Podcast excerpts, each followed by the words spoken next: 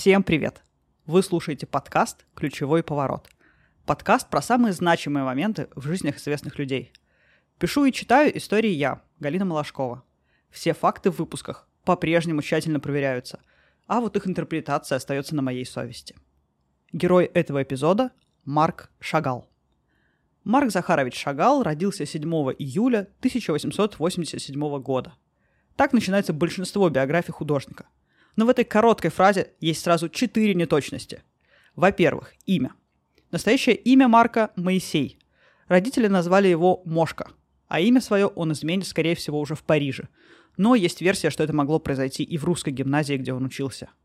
Во-вторых, фамилия. Фамилия Марка – Сигал, а не Шагал. Это распространенная фамилия в черте еврейской оседлости.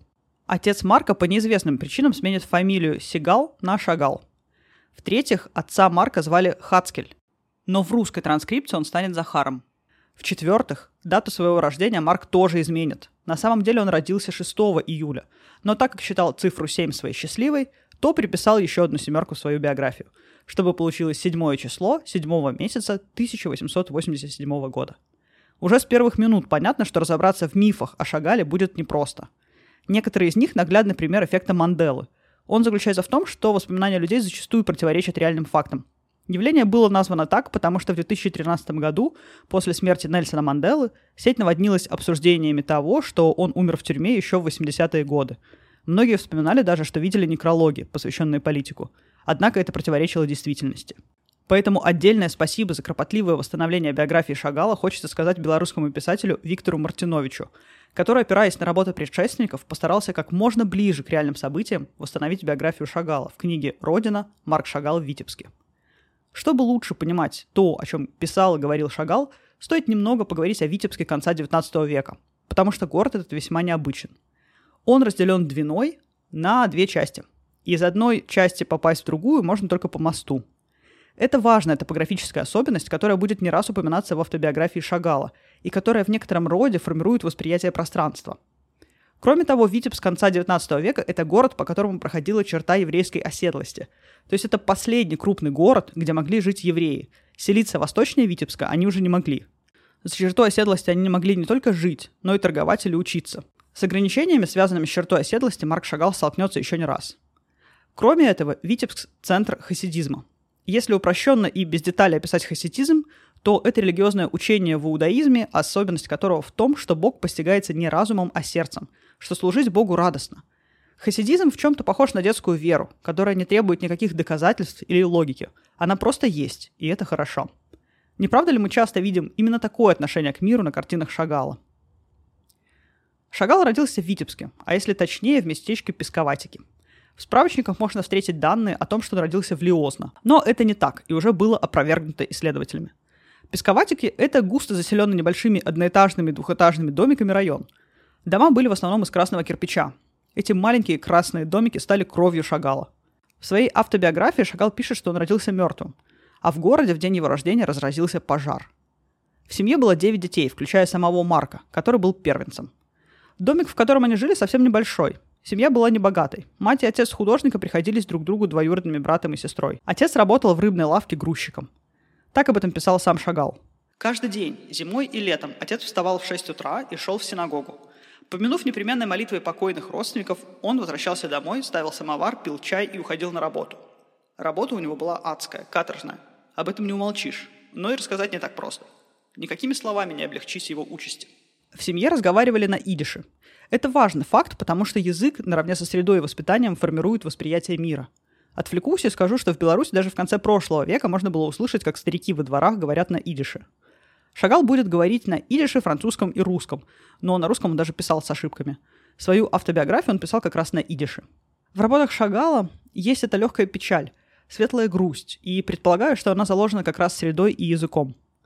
Маленький Мовша ходил в Хедер, еврейскую начальную школу. Лето обычно проводил у деда мясника в Лиозно. Забегая вперед, скажу, что в 42 году все еврейское население Лиозна будет расстреляно. Из родственников Шагала в Лиозно никого не останется в живых. Мама очень хотела, чтобы Мовша получил образование, поэтому заплатила взятку, чтобы сына приняли в гимназию. А как вы помните, евреям это было недоступно. И в 13 лет он становится учеником гимназии. Учеба и дисциплина не были сильными сторонами Марка. К тому же от волнения он начинал заикаться, что тоже не способствовало его академическим успехам. Но Марк много рисует и перерисовывает картинки из журналов. Марк писал, «Слово «художник» было таким диковинным, книжным, будто залетевшим из другого мира. Может, оно мне и попадалось, но в нашем городе его никто никогда не произносил. Это что-то такое далекое от нас, и сам я никогда бы на него не натолкнулся. Но однажды ко мне пришел в гости приятель. Обозрев картинки на стенах, он воскликнул – Слушай, да ты настоящий художник. Художник? Кто? Я художник? Да нет, чтобы я. Он ушел, оставив меня в недоумении. И тут же я вспомнил, что действительно видел где-то в нашем городе большую, как у лавочников, вывеску «Школа живописи и рисунка художника Пена». Жребий брошен. Я должен поступить в эту школу и стать художником. Тогда конец маминым планам сделать из меня приказчика, бухгалтера или в лучшем случае преуспевающего фотографа. В один прекрасный день, а других не бывает на свете – когда мама сажала в печку хлеб на длинной лопате, я подошел, тронул ее за перепачканный мукой локоть и сказал, «Мама, я хочу быть художником». Здесь обращу внимание на три детали.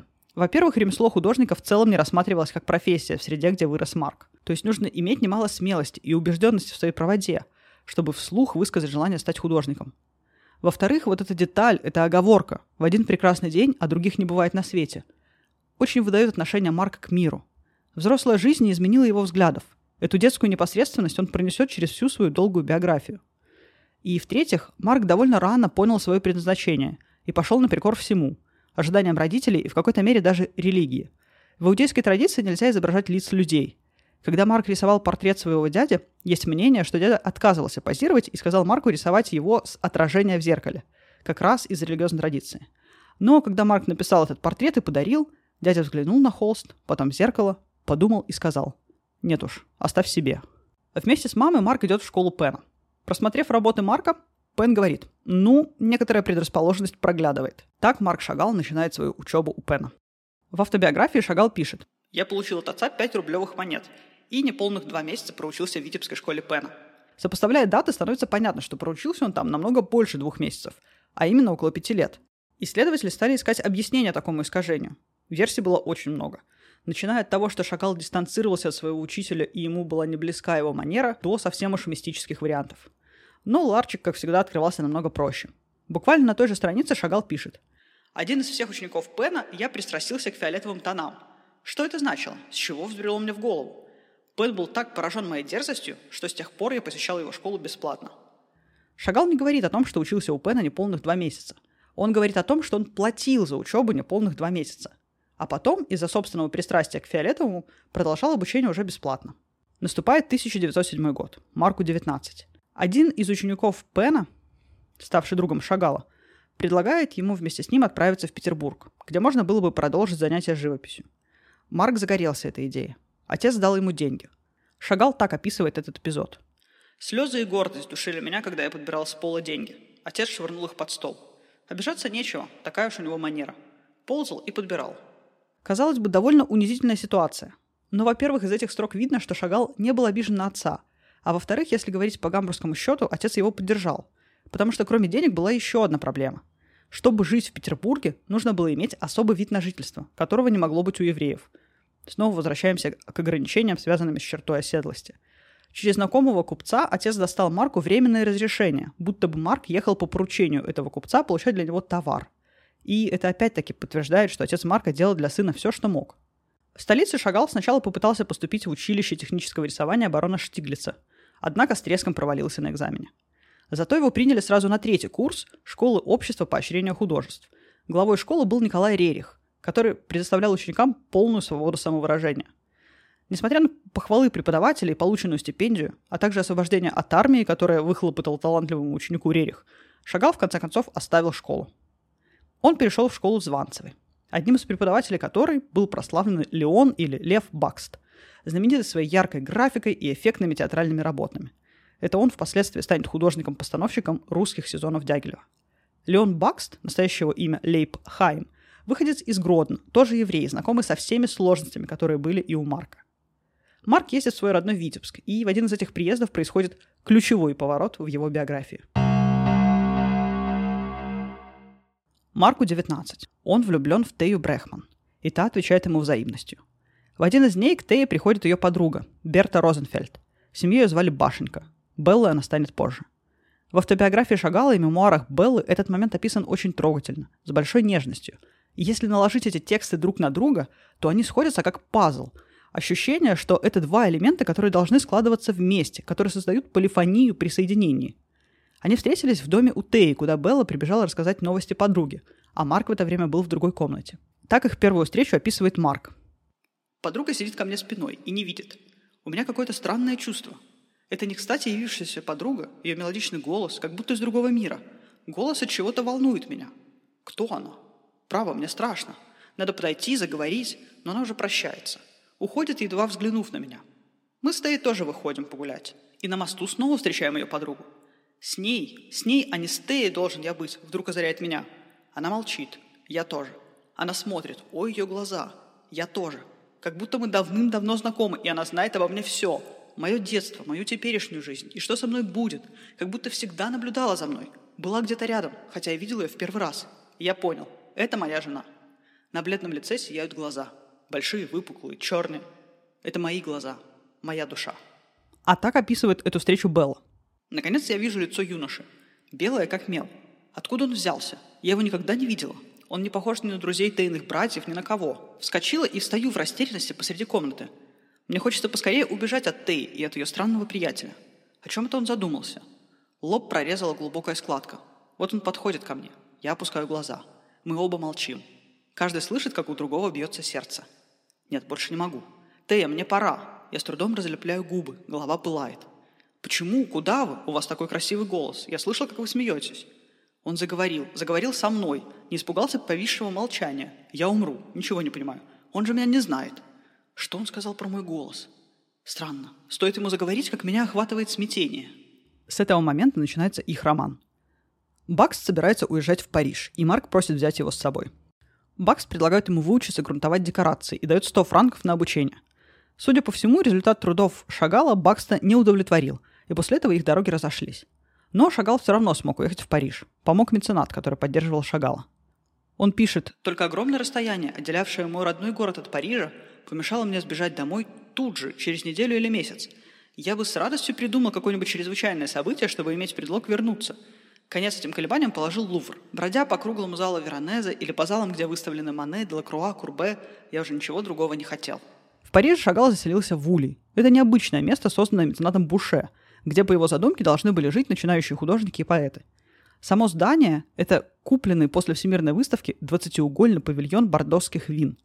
Проектировал его, между прочим, Эйфель. Водопровода в здании не было. Творцы по очереди ходили мыться в городской фонтан. А жили там, между прочим, и Модельяни, и Сутин, и Леже, и другие известнейшие художники.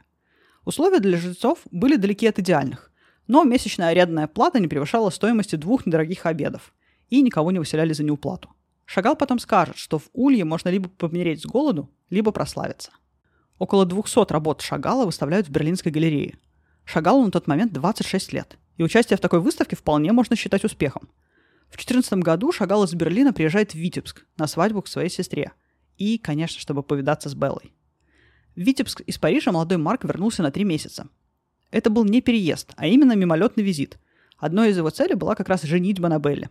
С женитьбой Марк затянул, Невеста дожидалась его 4 года, и, как пишет сам художник, чувства у влюбленных ослабевали. Мой четвертый и последний роман почти выветрился за 4 года жизни за границей. В Париже осталась только связка писем. Еще год, и все, скорее всего, было бы кончено.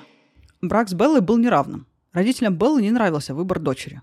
Белла происходила из обеспеченной семьи. Ее отец был ювелиром, и их торговая лавка была в самом центре города. Но дочь уперлась, и никакие доводы на нее не действовали. Шагал писал. «Нас, сидящих под красным балдахином, уже поздравляли, благословляли, а кто и проклинал. Со всех сторон в нашу честь рекой лилось вино. У нас был не только медовый, но и молочный месяц. Неподалеку паслось армейское стадо, и по утрам мы покупали у солдат молоко ведрами. Жена, вскормленная на пирогах, заставляла все упивать меня одного, так что к осени на мне с трудом сходились одежки. План Шагала состоял в том, чтобы пожениться и вместе с Беллой вернуться в Европу. Но Первая мировая война уже гремит над головой – Шагал со своим парижским паспортом попросил разрешения на выезд, но его документы изъяли и опечатали. Марк с Беллой переезжают в Петроград. Жена хочет большой город, она любит культуру, она права, ей и так хватает забот со мной. Я же никогда не понимал, чего ради люди сбиваются в кучу, теснятся в одном месте, когда за пределами городов простираются во все стороны тысячи и тысячи километров свободного пространства. На время войны Марка определили в военную контору, где он, по его собственным словам, строчил бумажки. У Марка и Беллы рождается их единственная дочь Ида. Шагал пишет. «Прости, родная, что я не упомянула тебя раньше. Прости, что только на четвертый день после твоего рождения пришел на тебя взглянуть. Теперь мне стыдно. Я хотел мальчика, родилась ты». Шагал обожал Беллу. Самый яркий период в его творчестве, самые лучшие его работы связаны с Беллой. «Прогулка над городом», «Белла с белым воротником» были написаны в разрушительный период Первой мировой войны и двух революций. Казалось бы, на фоне мировых катастроф сложно испытывать счастье. Но именно это происходило с Шагалом. Революции и февральскую и октябрьскую он встретился с радостью. Его отношение легко понять, потому что только после этих революций была отменена черта еврейской оседлости, и евреи получили равные с остальными права. Из Петрограда Шагал возвращается в Витебск потому что стал полномоченным по делам искусств в Витебской губернии. Скорее всего, Шагал сам хотел занять эту должность, но в автобиографии он пишет об этом немного по-другому. Актеры и художники Михайловского театра решили учредить Министерство искусств. Я сидел у них на собрании как зритель. И вдруг среди имен, выдвигаемых в Министерство от молодежи, слышу свое. И вот я снова еду из Петрограда в мой Витебск. Если уж быть министром, то у себя дома. Жена плакала, видя, что я совсем забросил живопись. «Все кончится провалом и обидой», – предупреждала она так и вышло. К сожалению, жена всегда права. И когда я научусь ее слушаться? Шагал создает в Витебске народное художественное училище. В качестве преподавателя он приглашает Эль Лисицкого, а тот, в свою очередь, приглашает Казимира Малевича. Малевич обладал необычайной харизмой. Так описывают его приезд. Вся школа собралась внизу, в холле здания, где всегда происходили общие собрания. Из холла на второй этаж вела открытая одномаршевая лестница. Шагал объявил о прибытии в школу нового преподавателя – и после этого выступления на верхней площадке появился круглоголовый крепкий человек и медленно стал ходить по ступеням, делая широкие размашистые движения руками. Спустившись вниз, он зашел на подиум сцену и, не говоря ни слова, продолжал делать нечто вроде гимнастических упражнений. Плотная коренастая фигура делала его похожим на борца или атлета. Эффект был оглушительный. Об этой взбудоражившей восприятие театрализованной сцене вспоминали вообще все, кто там был. Но никто не мог восстановить одной детали. Сопровождались ли эти физические упражнения какой-либо речью? Харизма и эрудиция Малевича сделали свое дело. Шагал возвращается из московской командировки и видит над училищем текст «Супрематическая академия». Последние ученики Шагала объявляют о переходе в студию к супрематистам. Это был удар для Шагала. Вскоре он навсегда покинул родной Витебск. Семья Шагала переезжает в Москву. Там он занимается тем, что расписывает Государственный еврейский театр. Теперь эти работы выставляются в Третьяковской галерее. Шагал еще преподает в интернате для еврейских детей-сирот. Спустя некоторое время, несколько переездов, Шагал с семьей снова оказывается в Париже. Из Парижа в 1941 году его пригласили в США, и это было очень своевременное приглашение. Работы Шагала сжигают в нацистской Германии, считают его искусство дегенеративным. Марк, Белла и Ида живут в Нью-Йорке. Но в сентябре 1944 года Белла умирает от сепсиса. Шагал пишет. 2 сентября 1944 года, когда Белла покинула этот свет, разразился гром, хлынул ливень. Все покрылось тьмой. Почти год Шагал не пишет ничего, не берет в руки кисти. Это могло закончиться трагедией, если бы дочь Ида, видя горе отца, не попыталась наладить его жизнь. Она занимает отца подготовкой рисунков к автобиографии Беллы, а потом знакомит Шагала с Вирджинией Хаггард, с которой он проживет 7 лет. Правда, официально брак они так и не заключат. В этом союзе родится сын Марка Давид. Потом Вирджиния уйдет от Марка к другому мужчине. И снова дочь пришла на помощь, познакомив отца с Валентиной Бродской, которую называли Вава. С ней художник проживет до конца своих дней. С Беллой Шагал прожил 29 лет, с Вирджинией 7, с Вавой дольше всех, больше 30 лет. Но каково было женщинам, которые шли вслед за Беллой? Автобиографии Шагала и Белла написаны так, как будто их писал один человек. Конечно, этому способствует и то, что Белла переводила мою жизнь Шагала на французский, надо сказать, не без купюр. На идише в автобиографии встречаются намного более откровенные абзацы, нежели в переводе. И то, что они вдвоем писали на идише. Их работу очень непривычно читать. Это странный стиль повествования, заданный одновременно и иудейской традицией, и образом мысли, и языком. Вирджиния Хаггард, например, тоже написала книгу о своей жизни с Шагалом. Но книга это понятно, написана в привычной манере, и совершенно очевидно, что писала ее женщина с обыкновенной системой мышления. Белла для Шагала не умерла. Она всегда была с ним, несмотря на Вирджинию или Ваву. Шансов это изменить у них не было. Вава стала главным человеком в жизни художника. Ей удалось отодвинуть даже дочь Иду – Общение с сыном Давидом она тоже не поощряла. Ирина Антонова вспоминала о визите Шагала и Вавы в Москву. А это жена Шагала. Я вам рассказывала, да, как я его водила. Э, вот, и каждую минуту в музее он спрашивал, где моя жена? где Вова? Я говорю, слушайте, Марк Захарович, вы что, боитесь ее потерять? Так посмотрел на меня. Потеряться она не может. Я ее боюсь. Это было замечательно, так мило сказано. Потеряться она не может. Вот. В этот свой визит он не посетит Витебск. Только потом опубликует интервью, в котором он сказал, «Я безгранично люблю свой родной Витебск. Не просто потому, что я там на всю жизнь обрел краску своего искусства. После долгих колебаний я отказался сейчас ехать в Витебск, хотя вспоминаю о нем всю жизнь. Поэтому и отказался, что вспоминаю. Ведь там, наверное, я увидел бы иную обстановку, чем та, которую я помню, иную жизнь. Это было бы для меня тяжелым ударом. Как тяжко навсегда расставаться со своим прошлым. Ирина Антонова, в свою очередь, вспоминала уже о своем визите во Францию к Шагалу. Причем, знаете, я его очень интересно увидела. Я приехала, а его дома нет. То есть я, его не было. Я спрашиваю, а, а где, э, э, где Марк Сахарович? А он на втором этаже. Он сейчас спустится. Проходит некоторое время, и он спускается на лифте. У него уже были бы очень больные ноги, и он ножками не мог, так сказать, спуститься. Он выходит из лифта, вот я помню его жест, он делает так руками и говорит, он не говорит «здравствуйте», он говорит «я похож на клоуна», делает так голову. Я говорю, Марк Захарович, вы не похожи на клоуна. Он говорит, нет, я похож на клоуна. И идет ко мне. Вот с этого началась беседа. Клоуны – самые грустные люди, но и грусть такой природы, что заставляет остальных смеяться. Марк Шагал прожил долго, 97 лет.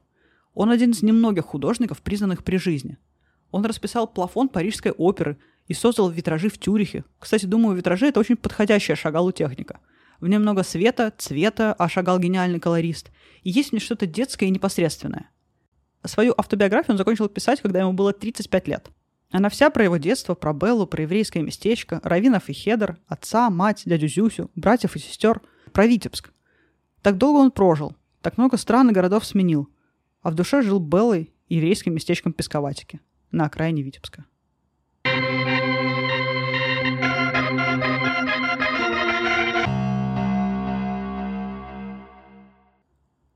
Большое вам спасибо, что вы слушаете выпуски и пишете свои впечатления на платформах или в Инстаграме.